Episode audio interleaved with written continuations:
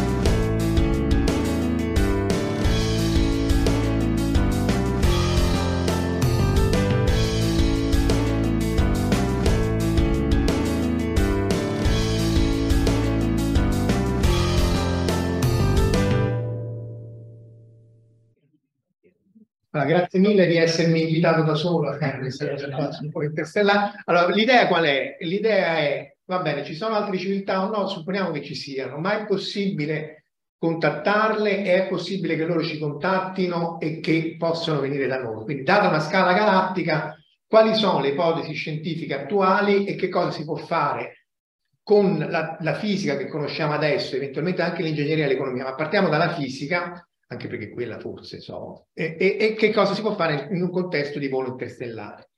Ora, eh, ovviamente le distanze sono enormi, le distanze sono di anni luce, e, e quindi questo è solo il vicinato galattico, ovviamente non è in scala, questo è il Sole al centro, e questi sono dieci o quindici anni luce, solo le stelle più vicine che ci ha fatto vedere anche Mancini prima. Le distanze sono immense, tanto vale dire però quanto immense sono le distanze, nel senso che se uno supponesse che eh, una unità astronomica, cioè centoquarantotto milioni di chilometri che ci separano che, noi dal Sole, fossero un centimetro, quindi eh, la fascia di Kuiper, quindi questi qui sono i, eh, Giove, Saturno, Urano, Nettuno e Plutone pianeta, eh, questo possiamo indicare però, Plutone pianeta forever, però venti cinquanta centimetri, quindi mezzo metro, quindi se questa qui è la distanza di noi dal, dal Sole, Giove e Saturno sono cinque e dieci centimetri, grosso modo, quindi così, e venti cinquanta centimetri, mezzo metro, più o meno questo, è la fascia di Kuiper degli, degli, degli asteroidi, diciamo degli oggetti,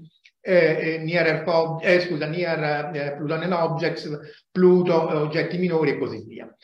Eh, questa è Gerard Kuiper che appunto l'ha, l'ha, l'ha ipotizzata per prima. Poi se ci allontaniamo ancora di più a cento unità, centocinquanta unità astronomiche, abbiamo queste bolle di gas, di, di, di, di, qui è dove il vento solare diventa subsonico, quindi essenzialmente il vento solare rallenta moltissimo, qui dove il campo magnetico solare diventa pari a quello della galassia e questa è l'onda d'urto interstellare, quindi un metro. Quindi stiamo ancora, sono tre gusci del sistema solare, grosso modo è un metro, un metro e mezzo, ma insomma vedrete che non è quello il punto, e queste si vedono, cioè questi sono tutti i sistemi stellari visti appunto nei famosi pilastri della creazione di Hubble e così via. Vedete queste onde d'urto interstellari create dal fatto che i, i, i, i vari soli, le varie stelle nella galassia creano questa onda d'urto che è la stessa degli aerei supersonici nell'aria, e quindi si addensa questo gas, si vedono, e questi qui sono oggetti appunto dell'ordine equivalente di un metro, un metro e mezzo in termini di unità astronomica, in termini di questa scala. Poi c'è la nube di Oort, quest- mentre la Kuiper Belt come massa è, è pochissimo, cioè sono veramente frammenti, fram- non arriva neanche a un, per qualche per cento della Terra se non sbaglio. La nube di Oort invece ha moltissima massa, è origine delle comete e si estende fino a più di un anno luce di distanza, quindi qui già siamo a distanze, è tutta roba che gravitazionalmente è, co- è coinvolta col sistema solare, siamo a distanze che vanno dai venti metri, quindi grosso modo fino al coffee break al pranzo, o a un chilometro, quindi cominciano a essere numeri abbastanza eh, importanti. Un anno luce sono eh, me- mezzo chilometro, cioè seicentotrentadue metri o sessantatremila unità astronomiche, insomma cominciamo ad avere distanze interstellari, distanze difficili da raggiungere con mezzi convenzionali. Questa di nuovo è, questi sono diciannove, ehm, quindici anni luce di raggio, di raggio, quindi il Sole al centro, questi sono quindici anni luce, qui Wolf trecentocinquantanove dove abbiamo preso gli schiaffi, quindi chissà, chissà dai Borg, e comunque le dico, però, però la, la, questo ne parlerà Giuliano Giuffrida nel pomeriggio, cioè la mappa stellare è corretta ed è quella di Gaia, tra l'altro. Comunque sia, questo diametro qui, se fatto in questa scala qua, è grosso modo Roma, cioè diciannove chilometri, quindi tanto per dare un'idea, il vicinato stellare, proprio le stelle più vicine, queste qui, la stella di Baran, Wolf, eccetera, eccetera, data la nostra distanza di un centimetro al diametro di Roma. Questo in qualche maniera, perché si spiega, di solito si vede la scala logaritmica, che però non rende realmente l'idea delle distanze, cioè proprio il vicinato, ma proprio neanche va il condominio galattico, sono, eh, è, è la grandezza di, di, di Roma, quindi figuriamoci andare nel centro della galassia e così via. Le sonde interstellari, cioè gli oggetti che noi siamo riusciti a mandare nello spazio più o meno interstellare, sono cinque. La New Horizon, che è quella che appunto è andata su Plutone, eh, e poi è andata anche a quella che era Ultima Thule, poi è stata rinominata, ma insomma un altro planetoide, va, sta andando a sedici chilometri al secondo. Anche le velocità sono importanti. Ricordate, la velocità della luce è trecentomila chilometri al secondo, qui stiamo parlando di sedici chilometri al secondo. Eh, sì, giusto, sedici chilometri al secondo. cinquantasei unità astronomiche, quindi sta a mezzo metro. Le Pioneer e le Voyager, che sono state lanciate negli anni settanta e che ancora le due Voyager continuano a funzionare a dare dati, stanno a un metro, un metro e mezzo, quindi stanno qua, e tra l'altro è, è, è grazie al, al, all'R T G, al generatore a radioisotopi, che queste due continuano a dare dati, perché il Sole ovviamente non, non, ha più, non potrebbe più far funzionare i pannelli solari. Essenzialmente, se andate a un trentamillesimo della velocità della luce, che è questa qua, ci metterete per arrivare alla, alla, ad Alfa Centauri quattro per trentamila anni, perché andate a un trentamillesimo. Queste che vanno un po' più veloci, scusa, queste qui sono un trentamillesimo, queste qui che vanno più veloci un decimo, è ben un decimillesimo della velocità della luce, e ci mettete quarantamila anni. Quindi non, non solo noi non possiamo andare dal, tra virgolette, loro, ma neanche loro possono venire da noi, almeno con questo sistema. Ci sono anche, tra l'altro, se cercate in rete, eh, c'è questa proposta di fare una, una sonda interstellare, ma di nuovo interstellare è un po' pubblicità, nel senso che si esce dal guscio del sistema solare, ma si rimane sempre nelle vicinanze del sistema solare, però per osservarlo da una prospettiva un po' di, di vantage point, una prospettiva interessante. Il problema è che la fisica è de, di quattrocento anni, cioè il problema è che è nel, la fisica è il principio di azione e reazione, fa il razzo, l'unico modo per vincere la gravità, non c'è l'antigravità, almeno non che noi sappiamo. Quindi questo è l'R sette sovietico con, con lo Sputnik, che poi portò anche Gagarin, lanciò anche Pamela. Eh, vabbè, leggi di Newton, il principio del milleseicentottantasette, ma questo è il terzo principio, che se io spingo da una parte, tu mi spingi dall'altra parte. Non siamo riusciti a fare niente di meglio negli ultimi quattrocento anni, e, e ci abbiamo provato, eh? Non è che non ci abbiamo provato. Quindi arriva Tsiolkovsky, Konstantin Tsiolkovsky, tra l'altro era un um, insegnante del... del della scuola elementare, e qui è la statua a Star City a Mosca, o no, questa anzi è Energia, dove, dove, fanno, dove progettano le, le capsule Soyuz, e questa qui dietro è, è la sua formula, la formula di Tsiolkovsky, che essenzialmente dice: il razzo dovete farlo lungo cento metri per mandare la capsuletta in alto. Ora io, le, le, le, a parte che poi sono anche online e quindi le potete recuperare, però lasciamo perdere le formule. Il problema di questa formula qua è che se tu vuoi accelerare, cioè se tu vuoi partire da fermo e avere una velocità finale che ti porta anche a dieci chilometri al secondo, quindi in termini interstellari di niente stiamo parlando, devi espellere il più velocemente possibile il gas, questa è la tua variazione di velocità, deve essere, e, e però qui c'è il logaritmo. E quindi essenzialmente se tu c'è la massa iniziale che deve essere cento volte quella finale, perché per avere un fattore due fuori di questo logaritmo. Quindi essenzialmente quello che vi frega è che voi vi state portando appresso la vostra massa nel razzo, infatti per questo poi sono fatti a stadi, perché poi butti via lo stadio vecchio, il secondo e così via, ma in sostanza del Saturno cinque, che è il razzo migliore mai fatto dall'uomo, ancora non raggiunto né dall'Orione, questo della Luna, né da Elon Musk, di tutta questa cosa qui, sulla Luna mandate questo oggettino piccolissimo, e la colpa è del logaritmo. Pace, questa è la fisica di Newton, questa è la fisica che ci abbiamo, e quindi... Vabbè, l'impulso specifico dipende dal gas, essenzialmente quello che è importante è che Questo impulso specifico lo prendiamo come una, un rating di Amazon, cioè più alto è l'impulso specifico, più potente è il razzo e meglio va, perché essenzialmente vi dice quanta è la variazione di velocità a parità di massa che state perdendo, però essenzialmente il grande numero è meglio. E questo, se avete un combustibile chimico, vuol dire che grande temperatura è meglio e quindi vorreste le temperature più alte possibile, ma poi vi si fonde il razzo e quindi anche lì siete, siete abbastanza vincolati. E, tra l'altro, gli impulsi specifici valgono anche per gli aerei, però per l'aereo tu sei sostenuto dall'aria, ti prendi l'aria che usi anche come combustibile, quindi in realtà gli impulsi specifici, questi sono degli... non ci vedo niente, eh, però questo... General Electric, questo è il sette quattro sette, l'ho visto ieri, questo è il sette quattro sette, questo è il Concorde, vedi, più vai alto, più vai, più vai veloce, peggiore è l'impulso specifico, ma lo shuttle, che tra l'altro era una, una fetecchia, mi si perdoni il termine, già di per lui... E comunque c'ha impulsi specifici bassissimi perché ti stai portando appresso tutto, eh, tutto il carburante e, e, e appresso. E essenzialmente a combustibile solido o liquido sono trecento in questa scala qua, che sono i secondi, e quattrocentocinquanta quello liquido. Quindi numeri molto piccoli, qui c'è una tabella, ma insomma, tanto per dire, tutto quello che è chimico non, scappa, non si scappa. Impulsi specifici, vedi, trecentotrenta, quattrocentocinquanta... E, e, e questi sono gli aerei, però appunto non vale perché eh, c'è l'aria che ti, non, non ti stai portando appresso.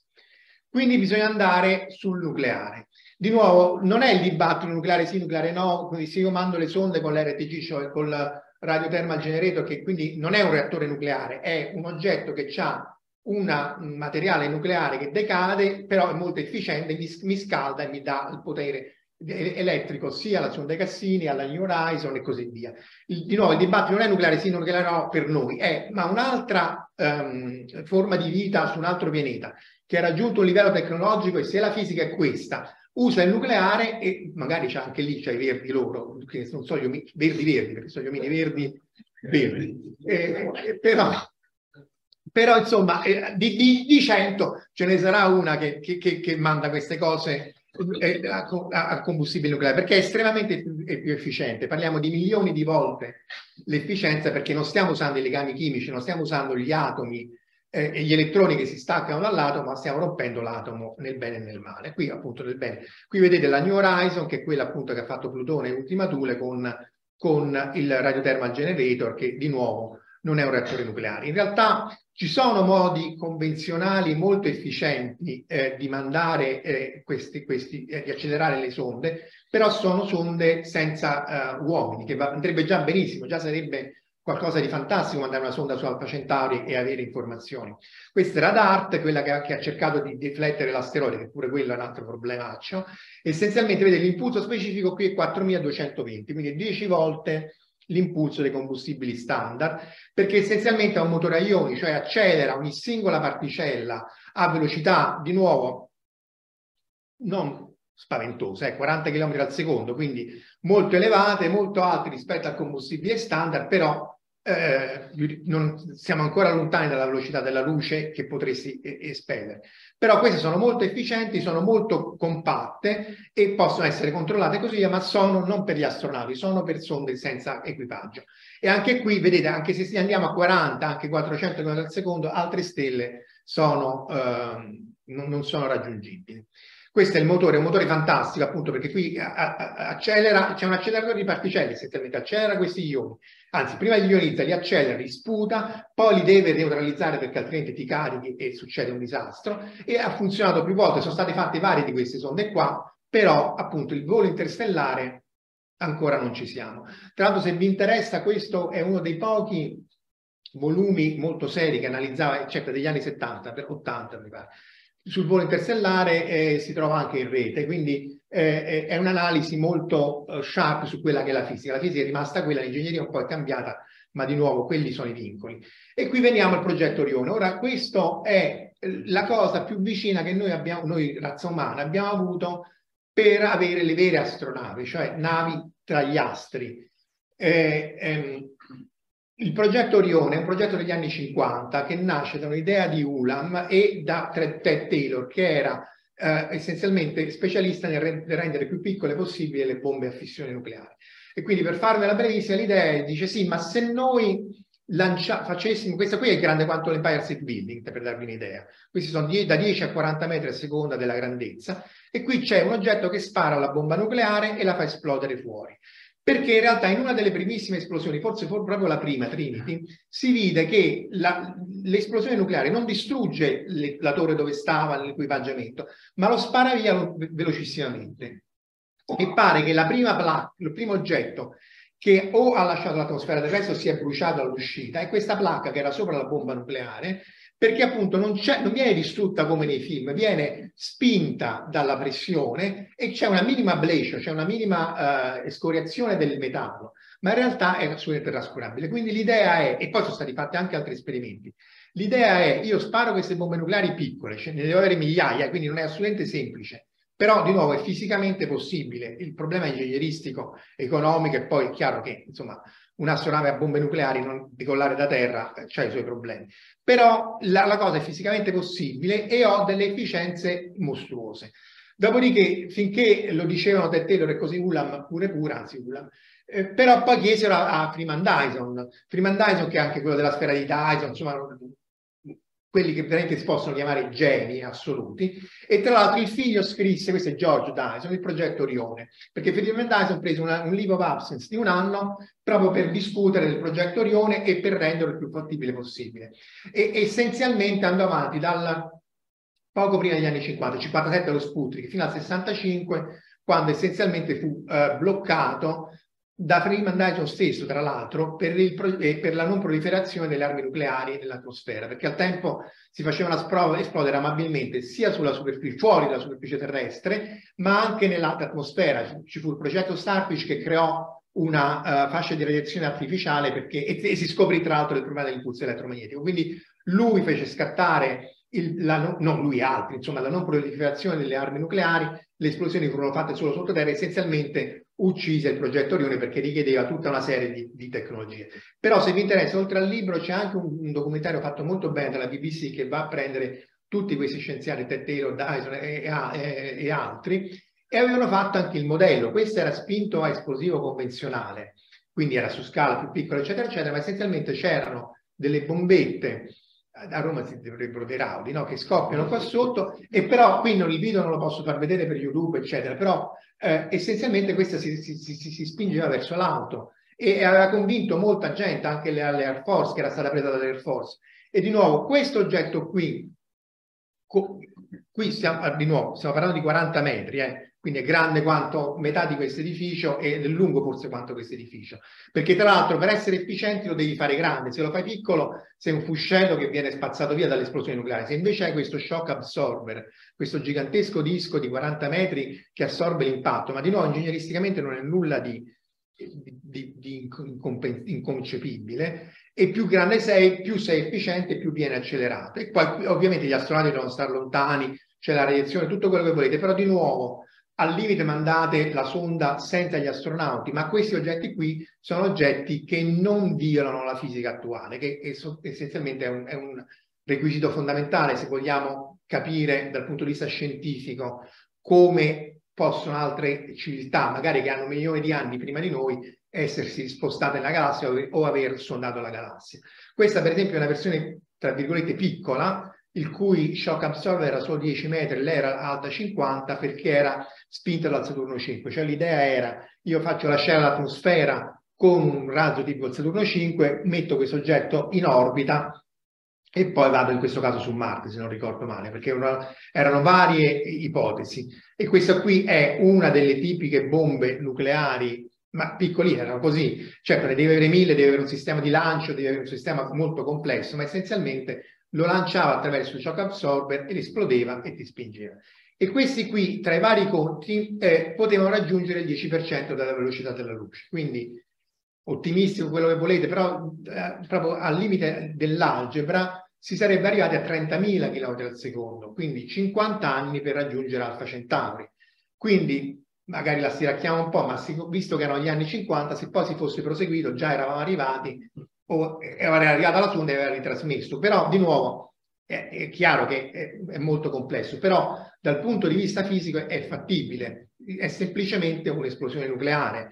E vedete, qui c'è il punto dell'esplosione, questo esplode, la faccio in maniera che il grosso dell'onda d'urto va verso la shock absorber, in, trecento, in seicento millisecondi ho questa accelerazione, e devo fare scoppiare quattro cinque al secondo, quindi è una cosa molto molto rapida, però di nuovo nulla che, non, che violi la fisica, e di nuovo eh, qui abbiamo oggetti come l'Advanced Interplanetary che sono diecimila tonnellate, cioè sarebbero veramente astronavi, cioè navi stellari, oggetti appunto che eh, con ottocento bombe nucleari, e queste ce ne abbiamo quante ne volete, guardate, questa è troppo struttura, puoi mandare seimila tonnellate in orbita bassa, non venti come lo shuttle, eh, e puoi andare cinquemila tonnellate sulla Luna e cinquemila tonnellate, ora si sta discutendo se mandare venti tonnellate su Marte, e, e di nuovo qui stiamo parlando di eh, tecnologia degli anni cinquanta, poi magari ci sarebbe voluto un secolo per arrivarci, però di nuovo ora è stato bloccato. Tra l'altro eh, eh, la nota a margine è che Kubrick, quando stava facendo il duemilauno, voleva fare la Discovery, infatti forse riconoscete la parte avanti,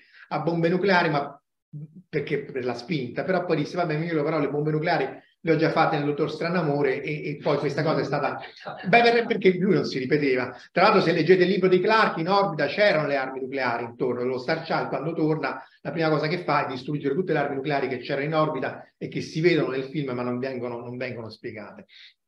Qui il progetto Daedalus è stato studiato negli anni eh, settanta ottanta, questa è molto più avanzata, ma di nuovo è fisicamente possibile, ossia l'idea anche di prendersi l'idrogeno interstellare ehm, via via che ci si muove nello spazio interstellare. Ovviamente qui ci sono problemi enormi, eh? La radiazione, quelli detti prima sulla biologia, e il fatto che io devo mantenere, eh, quello che diceva anche eh, Giovanni Valentini la mattina, cioè avere un equipaggio, cioè, cioè, un, cose complicatissime, però nulla che non vieti a una sonda interstellare di andare nello spazio, soprattutto perché sempre nel progetto Daedalus e sempre nel libro che vi citavo prima, già negli anni settanta ottanta si pensava di fare la fusione nucleare con i laser, cioè non a, a, la bomba a, a fissione nucleare, ma quella fusione nucleare che essenzialmente con tutta una serie di laser spara a questo pellet di carburante, qui direttamente, come, come avrete visto, questa qua è quella che hanno fatto a Lawrence Livermore eh, un mese fa, grosso modo,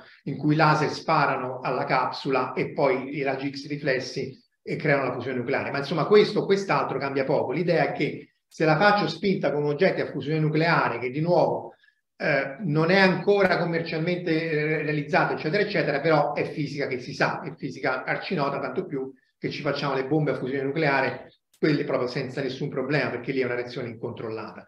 Qui si parlava di duecento calorie nette in più prodotte da questo pellet, ma di nuovo questi oggetti piccoli, che tra l'altro non andrebbero bene per...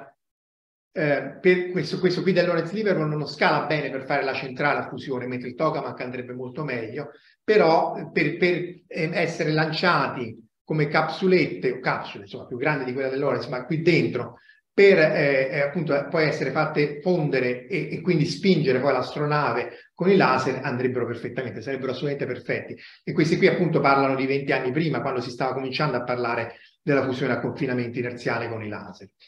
eh, Altri razzi sono sempre con il reattore nucleare, questo qui il Nerva pure cancellato negli anni settanta, impulso specifico ottocento secondi, quindi comunque il doppio come efficienza degli altri razzi, è, è semiconvenzionale, nel senso che c'è un reattore nucleare che scalda l'idrogeno, accelera l'idrogeno in maniera molto più efficiente, perché appunto la combustione del riscaldamento non avviene per una reazione chimica, ma grazie al calore che viene dalla reazione nucleare, esattamente come le centrali nucleari.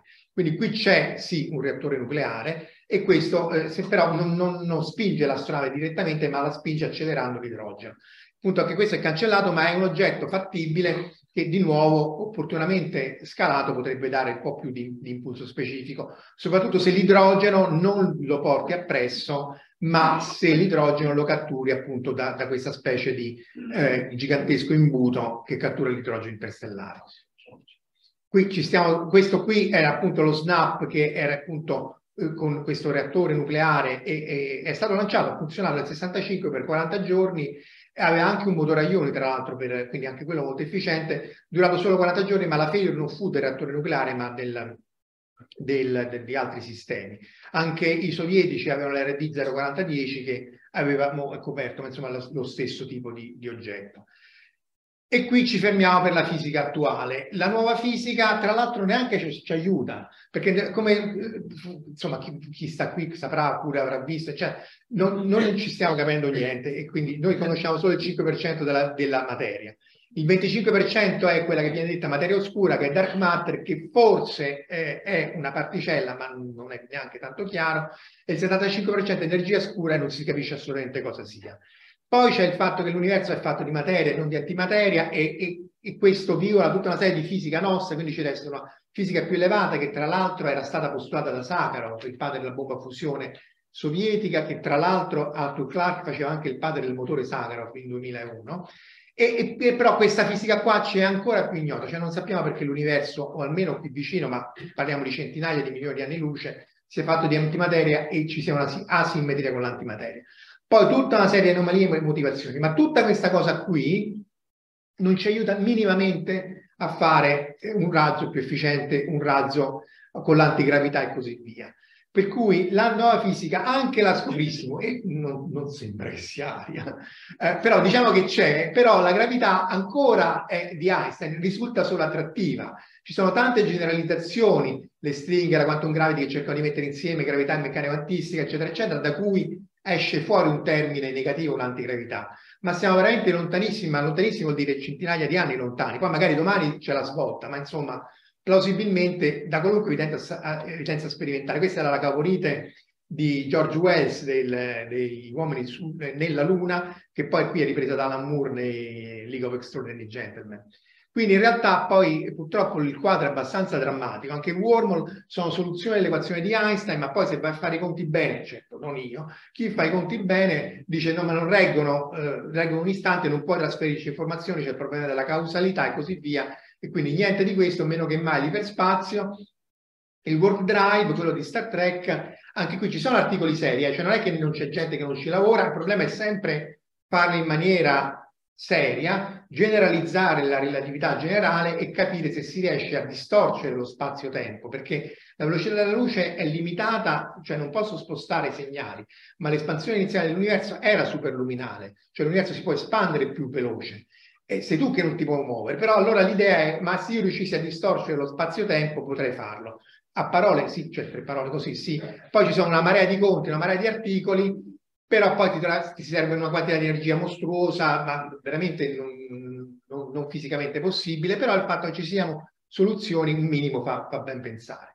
Direi che questo è tutto. Tra l'altro c'è da dire che anche i fisici raccontano molta fuffa, perché questo qui era, uh, è stato venduto, il Warp Drive, uh, con queste, da phys punto org, quindi con questi oggetti qua, cioè con rendering di un'astronave, eccetera, eccetera, E, e per anni c'è gente che ci ha accampato, Harold White, tanto per fare nome e cognome, tanto in italiano non ci fa causa, però eh, eh, dicendo, dicendo, ah io sono un dipendente della NASA, perché era dipendente della NASA ma era un fisico solare, dicendo, ah generalizziamo l'equazione di Einstein, prendiamo un interferometro, insomma facendo quasi niente, a tal punto che poi la sottile linea tra la fuffa e, e la verità, anche la NASA ha detto il Warp Drive mi spiace ma è, è della fantascienza. Quindi purtroppo io devo concludere con, ecco, ci diamo, ecco, giusto, concludiamo con questo che è più allegro, eh?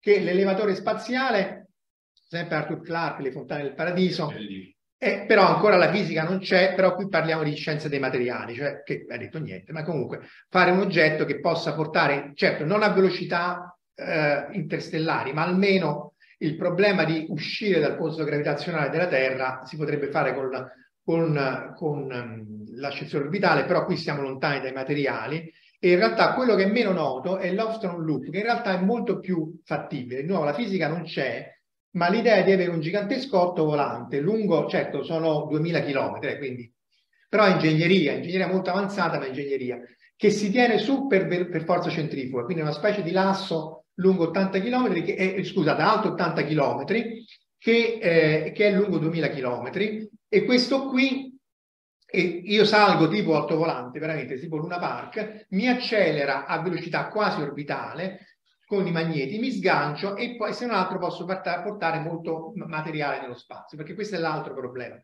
Se, se magari non riusciremo mai, se magari nessuna eh, razza possa andare a fare il volo interstellare, anche se appunto con un Orione si potrebbe pensare una serie di sonde autoreplicanti che vanno nella galassia e avrebbero avuto tutto il tempo per eh, svilupparsi.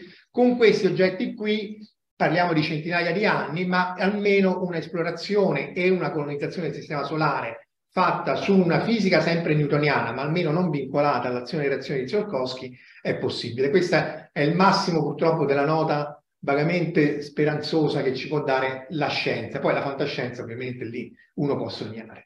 E direi che c'è, mo c'è il pranzo, quindi se avete domande, veloci, perché c'è il pranzo.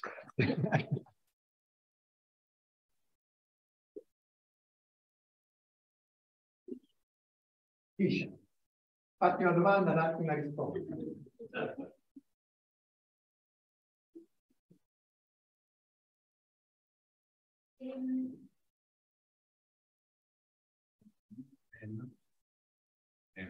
Vabbè, strillo. Eh. E parlavo un po' di tempo fa di una sonda piccola, accelerata, con dei laser. Ah, il laser, sì, il laser, il backshoot. Però... Allora, fisicamente è fattibile. Anche lì, a mio modestissimo parere, stiamo leggermente più sulla chiacchiera che sulla realtà. Perché il problema è che tu devi... La, la vera solare c'è, si possono fare, però anche lì, appena la lontani dal Sole, è una vera solare. E, e quindi è una sola. E, e, e, e, quindi tu dici, gli sparo con laser. Però tu devi mettere a fuoco un laser da un affare che sta a cinquemila astronomiche. E... e Le, le Voyager, quell'altra, quelle comunicano nel radio, quindi hanno dei, dei, dei, dei, dei, dei radiotelescopi e dei ricettori che hanno decine di metri. Però fisicamente è possibile, quindi è bene che poi questo prendete, soprattutto sono soldi del privato. In realtà erano oligarchi russi, quindi boh, non lo so come va a finire. Però, però è, è, è un po' tirata per i capelli, ma almeno è fisicamente plausibile. Grazie, eh, non sono esperto di questo settore, però una prima domanda. La prima, negli anni novanta, eh, che ha fatto la proposta di energia sul motore, quello classico, la Nelson, eccetera. Una seconda è, eh, visto le, la futura missione su Marte, che dura si intende a lungo termine, eh, perché è complicato dal punto di vista anche ingegneristico sviluppare una gravità artificiale facendo ruotare l'eventuale astronave verso Marte? Perché, perché quello risolverebbe il problema degli astronauti di questo viaggio, eh, e poi, poi anche il viaggio di ritorno, perché bisogna dare conoscenza. Ecco, questo due grandi domande. Allora, quella, quella su Utopia rientra tutta nella, nella, nella, ne, sia nei reattori, a, eh, nei reattori nucleari a terra che nella, nella, nei reattori nello spazio. Quindi quello anche si potrebbe fare. È un problema ingegneristico, è un problema economico e sociale, perché comunque quando vai a dire vado a mettere un reattore nucleare nello spazio diventa complicato. Quella della gravità artificiale per rotazione, appunto, stava anche in duemilauno. E, e sì, il problema è che lo devi fare grande, e se lo devi fare grande devi andare su un oggetto grande, e, e, e siamo limitati, anzi eravamo limitati dal Saturno cinque, adesso neanche quello c'è. L'Orione è un po' più, meno performante del Saturno cinque. Quindi se io volessi fare una cosa tipo appunto la Discovery che ruota, dovrei mandarla su in venti pezzi, assemblarla, tutta roba ingegneristicamente fattibile, però lì entra in gioco l'economia. Non c'è un motivo economico e quindi non, non si fa. Anche la stazione spaziale originale di von Braun, lui voleva andare sulla Luna prima costruendo la stazione spaziale, cinquanta metri, e quella attuale è molto più piccola come, come abitabile, poi hanno detto no, andiamo direttamente sulla Luna perché è così, e quindi non, purtroppo lì il problema è ingegneristico, ingegneristico anzi più economico che ingegneristico. Eh, molto bello il discorso che, che hai presentato, e eh, volevo... Per ricordare che c'è un altro pericolo degli acidi, che secondo me è quello più limitante, cioè il vento solare, o meglio i raggi cosmici che vengono dai solar flare. Se non sbaglio, il settanta per cento di probabilità durante un viaggio su Marte di lasciarci le, le penne per effetti di radioattività da solar flare, o la data o il ritorno. No, dunque settanta no. Allora lì la questione è che eh, il rischio associato a un'eruzione solare, che è imprevedibile come intensità, è intorno al dieci per cento con, con, con l'errore biologico, perché lì c'è anche il problema biologico. E allora tu dici vado quando sono al minimo solare, ma allora lì c'è più raggi cosmici galattici e quindi c'è più radiazione.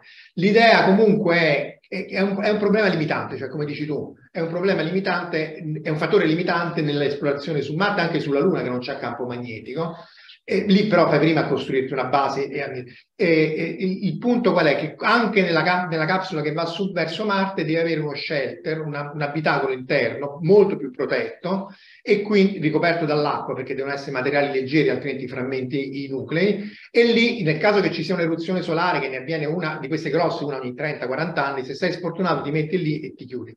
Però anche lì nel volo interstellare il problema c'è.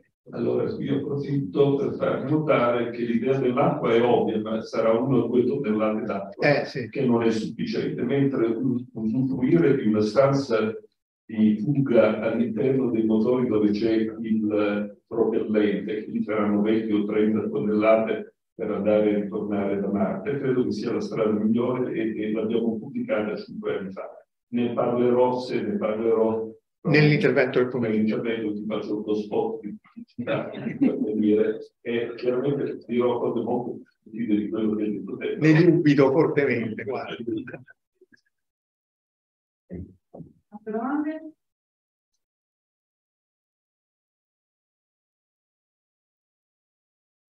Sì, io non lo prendo molto, però eh, volevo chiedere, senza nessun tipo di vincolo politico, culturale, economico, qual è oggi o comunque nel prossimo futuro la più grande possibilità che abbiamo adesso, sia ingegneristico che...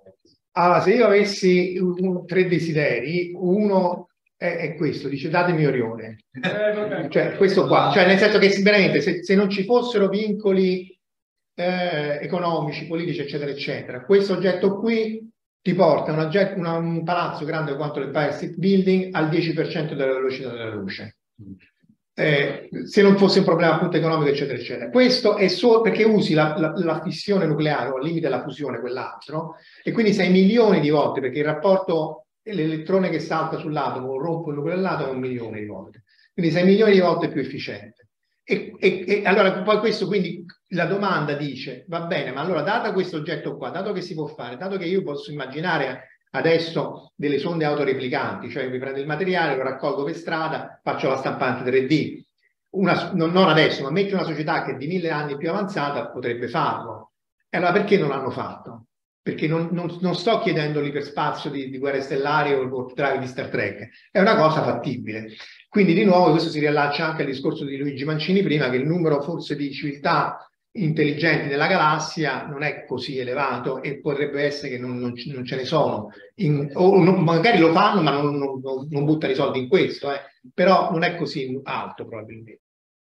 Fantascientificast, podcast di fantascienza e cronache dalla galassia, è un podcast originale Latitudine Zero, da un'idea di Paolo Bianchi e Omar Serafini con il contributo cibernetico del Cylon Prof Massimo De Santo, realizzato da Latitudine Zero Median Fabric.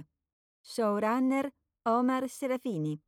Sound design Fabio Marchionni e Julian Ziegler. Post produzione Gismar Böhm. Creative producer Annalise Haas e Valentina Folkov.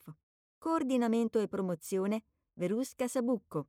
La voce di Val novemila è di Valeria Barbera.